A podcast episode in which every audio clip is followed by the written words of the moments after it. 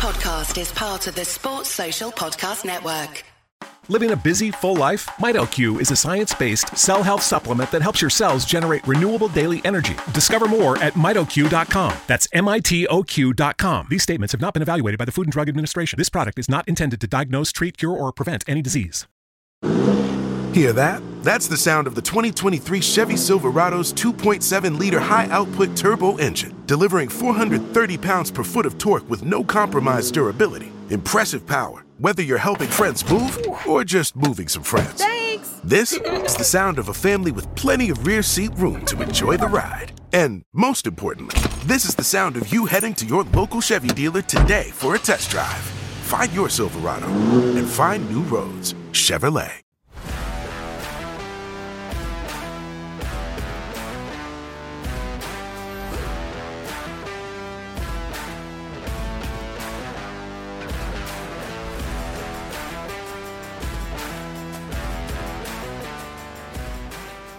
Hello there, guys. What is going on? Daniel Childs back here again for another show. Happy Tuesday. Another day closer to the return of Chelsea in the Premier League against Bournemouth on Sunday. But we have got some stuff to delve into today. If you haven't checked out my latest show, Added Time, was answering your questions about Mykhailo Mudryk, Cobham, and some other things too, please go and check out yesterday's show.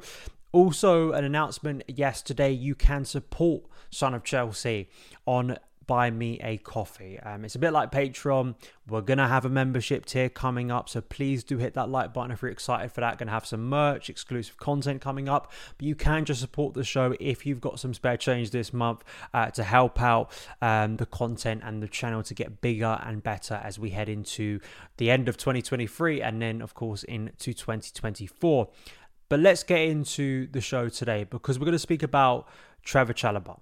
Uh, firstly, because there's been some news that has come out about him today, his Chelsea future or lack of Chelsea future. And then we're going to go into a piece that Liam Twomey did for The Athletic, kind of breaking down the Chelsea squad after so much money was spent over the summer, after so much upheaval of players leaving too, and kind of asking the question is Chelsea's squad any better? Uh, because I think that's, that's still a question that's being asked. Let's get into it with Trevoh Chalobah. So, Chalobah faces a Chelsea exile after being priced out of summer transfer. This was a piece written by Nizaar Kinsella in the London Evening Standard. Chalobah is now considered surplus to requirements, the article says, and could be frozen out at Chelsea. It does note that the 24 year old is currently sidelined with a hamstring injury and does not expect a prominent role on his return in late September. Chelsea signing of Axel Disasi from Monaco this summer was the beginning of the end for Chalobah at his boyhood club. He is he was made available for sale, but his initial 50 million asking price was deemed too expensive for his suitors. I do want to add this because this has come out since that story broke this afternoon from Matt Law that Chelsea accepted a resubmitted bid of 25 million, rising to 30ish million on deadline day for Trevoh Chalobah from Nottingham Forest. He did not want to go. It's not a great situation given he has signed a new contract last uh, November, but there have been no new conversations over his playing time since then. Matt Law goes on to say, I think it's probably pretty clear that his future remains uncertain and he deserves a bit more clarity on his position moving forwards, but that has not been given as yet. He's currently still injured.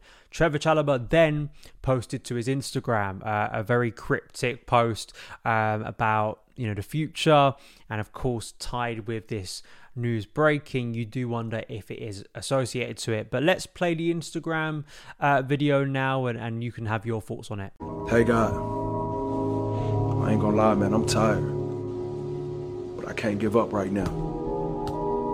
So whatever you want me to go through, let's do it. I came too far. So I can't quit.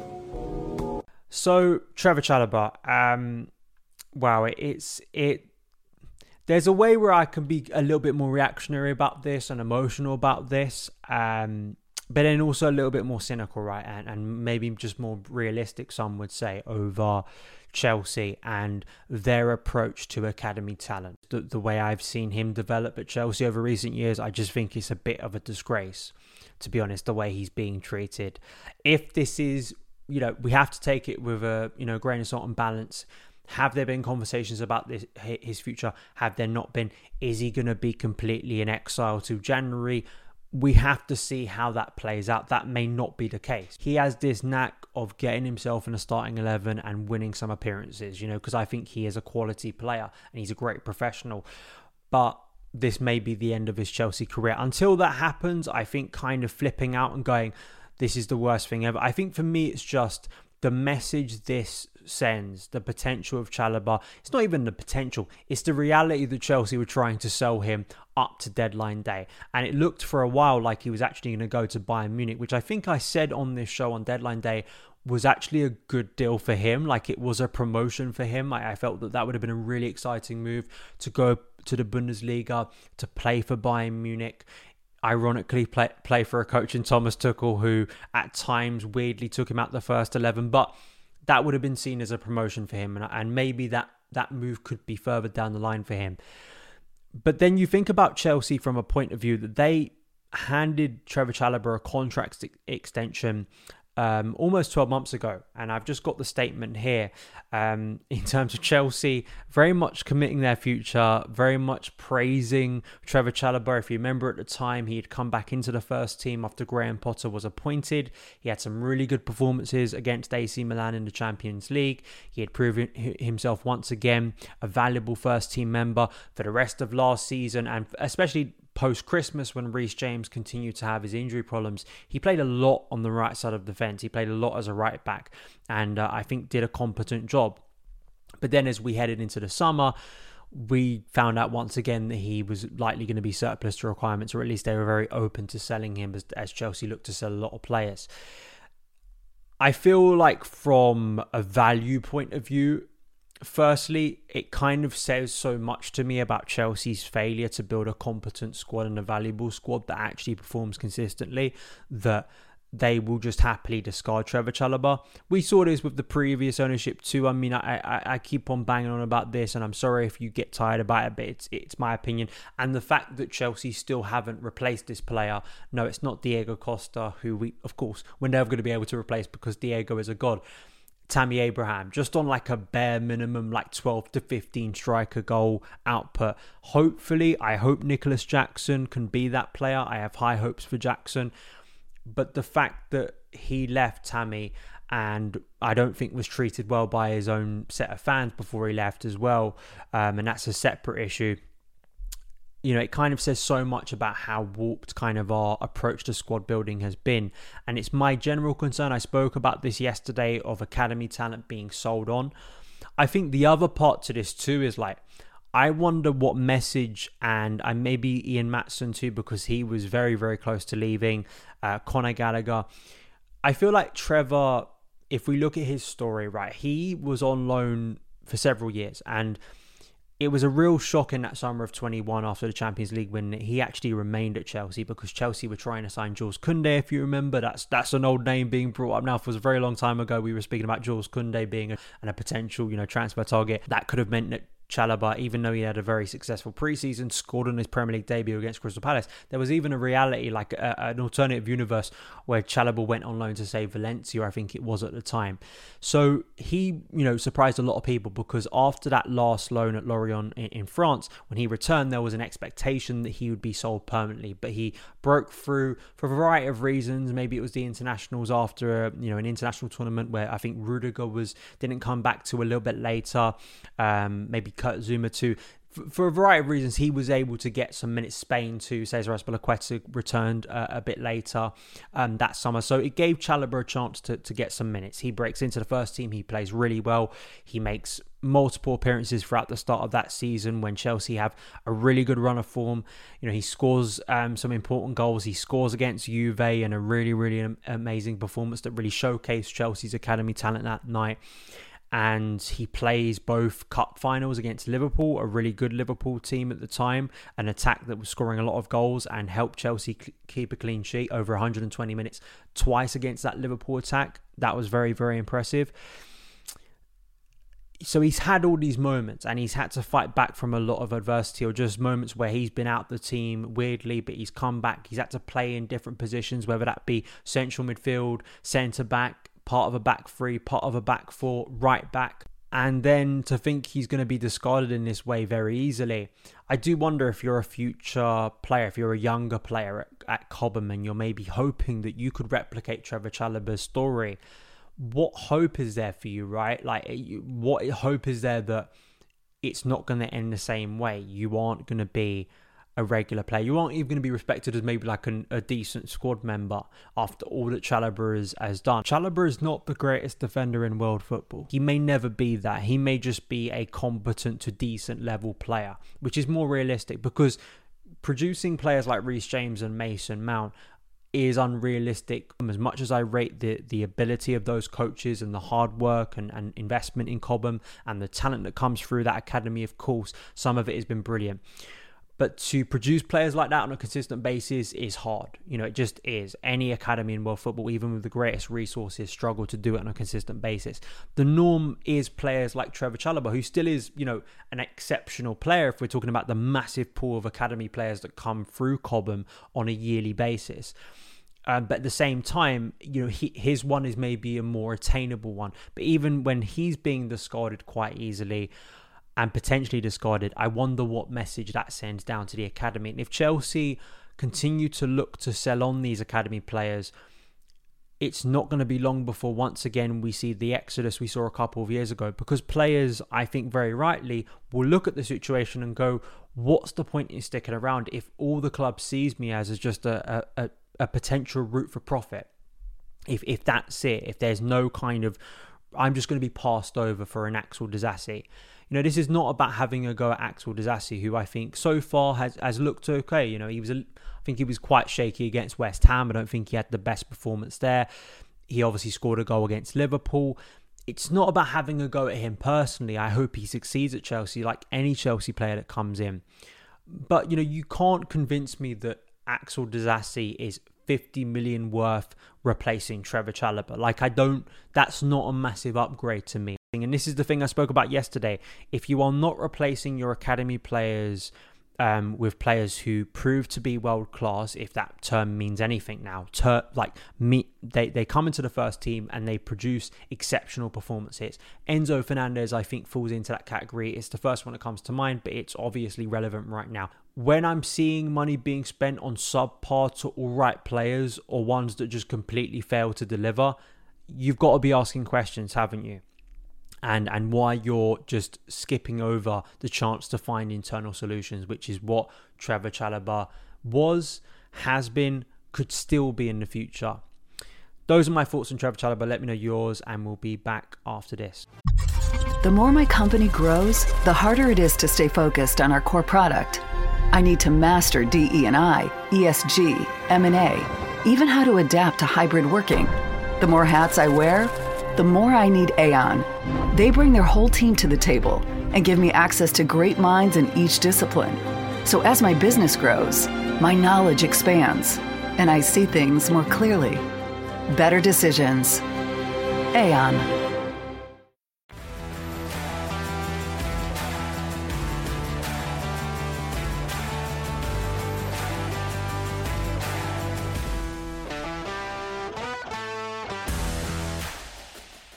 So, the second part of this show, we're going to look at Liam Twomey's piece for The Athletic Chelsea squad audit, young potential, a midfield revamp, but lack of bite remains. So, I'm just going to put this this graph that was part of the piece on the screen now. Basically, it's a breakdown of Chelsea squad this season. Uh, player options across each position in 23 24. If you're listening on the podcast, it's basically a football pitch where all the players are listed out in a technically a 4-2-3-1 uh, formation back four, um, obviously goalkeeper central midfield or defensive midfield, then central midfield, uh, left wing, attacking midfield, right wing, and centre forward. So you do have some crossover there because, of course, the likes of Levi Colwill are li- uh, listed as a left back as well as a left centre back.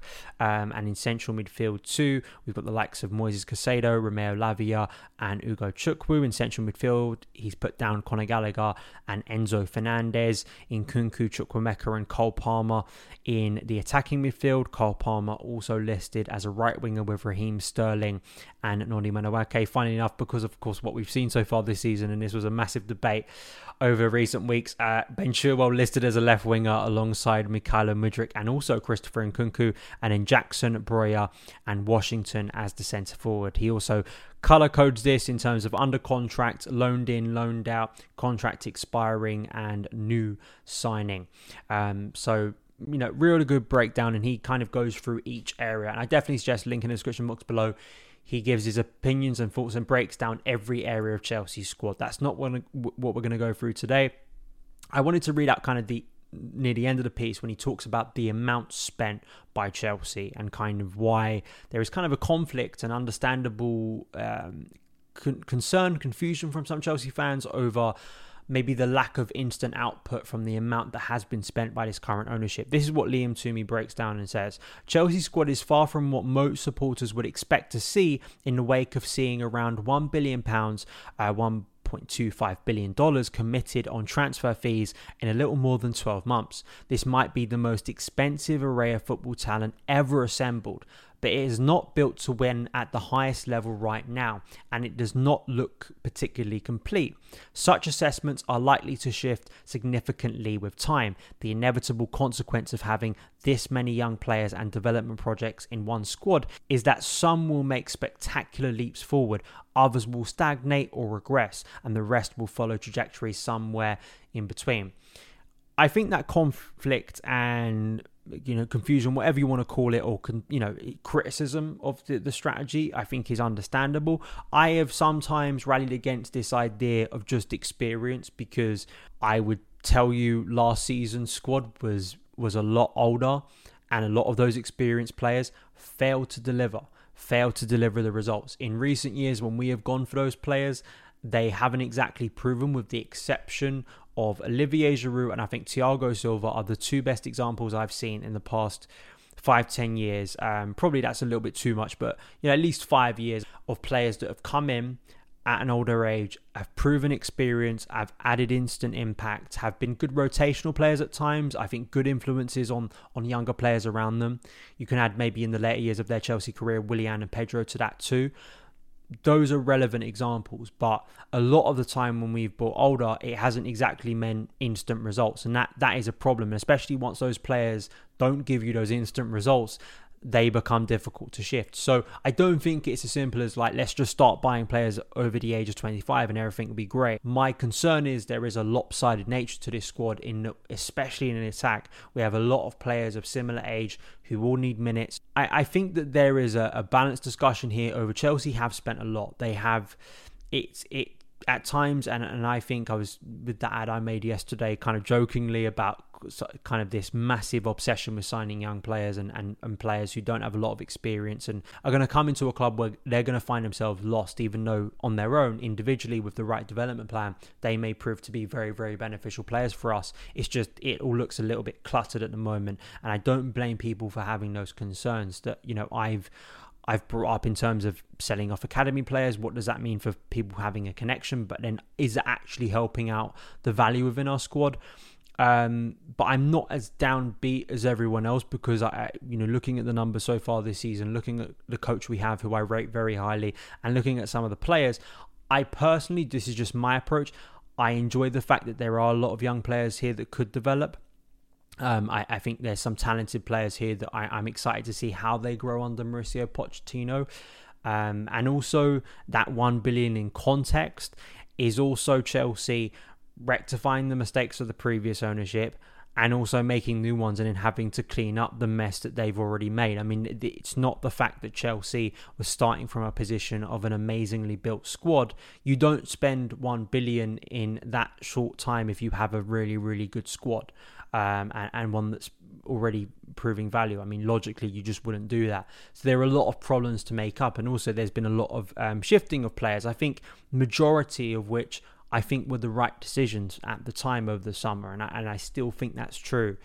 Uh, but seeing how this spend goes and, and how that works with fan expectation and also understanding it's a young team and you know the scrutiny that's going to come from that spend even if you do look at the squad and say it's been spent on the, on a lot of players who still need time to grow that in itself is is something that I think is going to be difficult if Chelsea aren't getting results because some people will look at that and instinctively think to themselves, well, couldn't we have spent that money elsewhere? And couldn't we have spent that money on actual short term results? That is a wider cultural debate around Chelsea that we've been having for a very long time. Um, I lean more in a direction. I think it is it is shrewder to have a longer term view of this, and that short term solutions actually set us back further. Um, but obviously, the the proof is going to be in how this squad develops, and actually have Chelsea just cluttered their squad even more in a different way. Rather than having experienced players failing they're going to have young ones failing and some of those really stalling and financial struggles will come from that in, in the future and we'll having we'll be having to chase our tail even more in upcoming years. Let me know your opinions. Are you positive? Are you negative? You know do you think that you know that there needs to be context over that billion and actually you know it isn't all just about instant results now and actually in 2 to 3 years time while some are not going to wait two to three years' time, actually that's going to look like a really shrewd piece of investment in the upcoming years and, and, Chelsea have spent the money now and actually have spent on some very good players. Let me know your thoughts in the comments below. That is it for today's show. If you do want to support the show as I said at the start go on to buy me a coffee link in the description box below. You can financially help the the show out but three ways to do it, very easy way to do it. Share the show with your friends, get more Chelsea fans involved, like, hit that subscribe button, turn those notifications on. If you're listening on the podcast, thank you so much for tuning in. You can also give the show a positive rating review, really does help. Also, get the podcast out to more people. Social channels, all of that stuff that you can follow the show on in the description box below. And I will see you again very soon. All the best.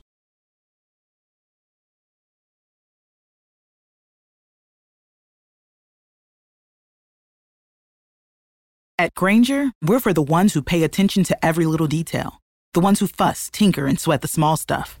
Because you know the tiniest thing can make the biggest difference when it comes to keeping business moving. We get it. We're the same way, offering access to product experts to help you quickly and easily find what you need. So, whatever your industry, you know you're always getting professional grade products. Call, clickgrainger.com, or just stop by. Grainger, for the ones who get it done. Social Podcast Network.